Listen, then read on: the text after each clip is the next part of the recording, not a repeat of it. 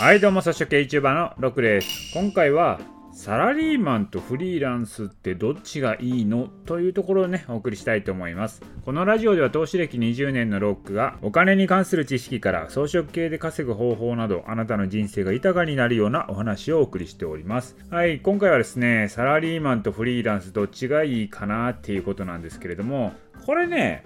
ぶっちゃけ人によるんですよ。もう元も子もないんですけれどもだってねまあお金面で言うたら本当にフリーランスでどれだけ稼げるかなんて分かんないし人によっちゃうんですよ。まあ全体的に見たらまあ確かにサラリーマンの方が優遇されてますよフリーランスに比べるとね。ただ稼ぎ面稼ぎ面だけでいくと多分サラリーマンとフリーランスが同じ稼ぎだとしたら可処分所得はフリーランスのが多いです。やっぱりね、フリーランスって、まあ、個人事業主っていうのは、いろんな面でですね、経費が使えますし、サラリーマン経費使えないですからね。で、税金とかね、年金とか、いっぱい取られるじゃないですか、サラリーマン。ただその分ですね、会社の経費使えるとか、いろんな面で優遇されてるところはあるんですけど、可処分所得で考えたらフリーランスの方がいいっすね。でも税金も安いっすね。私だからね、フリーランスで、まあ、確定申告最近やりましたけれども、感覚的にはですね、え、こんだけ稼いだのに税金こんだけしか払わんでええのみたいな感覚なんですよ。税金安って思いましたね。サラリーマンやってる時って、なんでこんな税金高いのっていう感覚だったんですけど、フリーランスになってから税金安って感じになったんですよね。稼いでる額に対して税金がすごい安く感じる。まあ、あとまあ、厚生年金がないっていうのはありますけどね。国民年金なんで、稼ぎが増えても年金増えないっていう。まあ、その分ね、もちろん、あの年金でもらえる額っていうのが下がってるっていうね、リターンの部分は下がってるんですけど、ね、可処分所得って考えるとフリーランスのが多い感じですね。まあでもね、サラリーマンもやっぱりね、経費がね、いろいろ使えるんでね、まあそれだけ優遇されてますよ。例えば、まあこれも会社によっちゃうんですけれども、まあ、言ったらまあ接待とかねそういう飲み会があるところであれば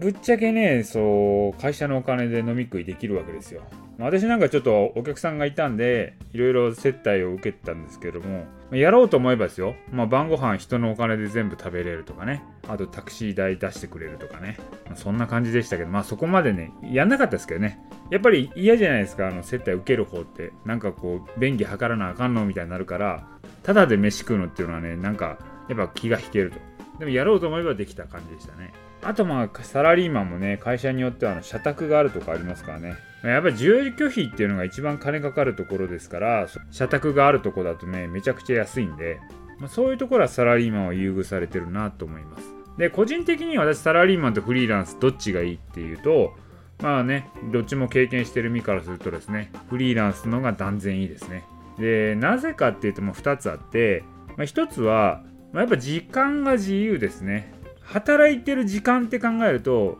サラリーマン時代より働いてる感じするんですけど、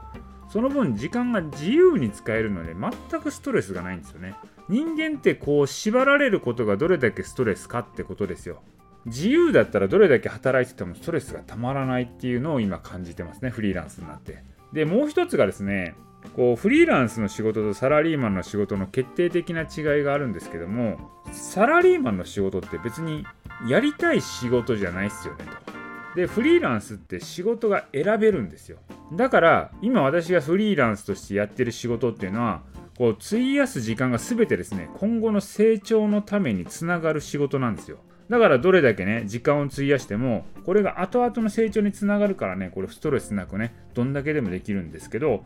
サラリーマンって別に与えられた仕事なのでそれが全てやりたい仕事でもないしそれが将来につながる仕事じゃない場合もいっぱいあるんですよ。無駄な仕事もいっぱいあるんですよね。しょうもない仕事いっぱいあるじゃないですかサラリーマンって。これ何の役に立つねみたいなのもあるんですよ。こうなんかね組織を回すためだけの仕事とかあったりするじゃないですか。例えばですね私なんかこう管理職をやってたから分かるんですけど組織は例えば10人50人いたとするじゃないですか。全員に仕事を渡さないといけないんですけどこう仕事がない時があるんですよ。なのであくまでその組織の人に仕事をさせるためだけに仕事を作ったりするんですね。ぶっちゃけその仕事やらなくてもいいんですけどでも仕事手が空いてるんでそれを仕事無理やり作って与えるみたいなことあるんですよ。いやもうねそんな仕事ほど無駄なもんはないですよね。ただ給料をもらうためだけに仕事してるってことなんで何の生産性もない。個人の将来のねスキルアップにもつながらないっていうね。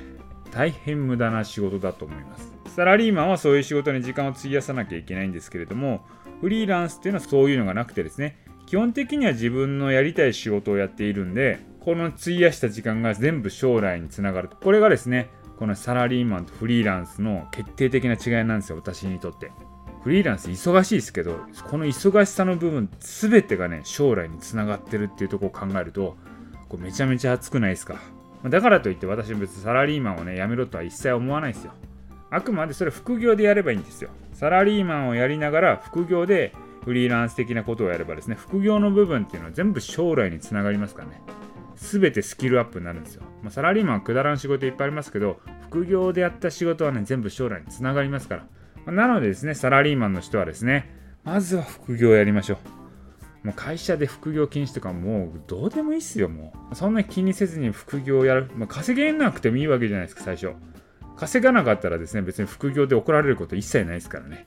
最初稼げないですから、副業なんて。だからとりあえず副業を始めてみる。これが一番重要だと思います。はい、ということで今回はですね、サラリーマンとフリーランスどっちがいいということなんですけど、まあ、基本的にぶっちゃけ人によるという結果でした。はい、ということで今回の音声は以上です。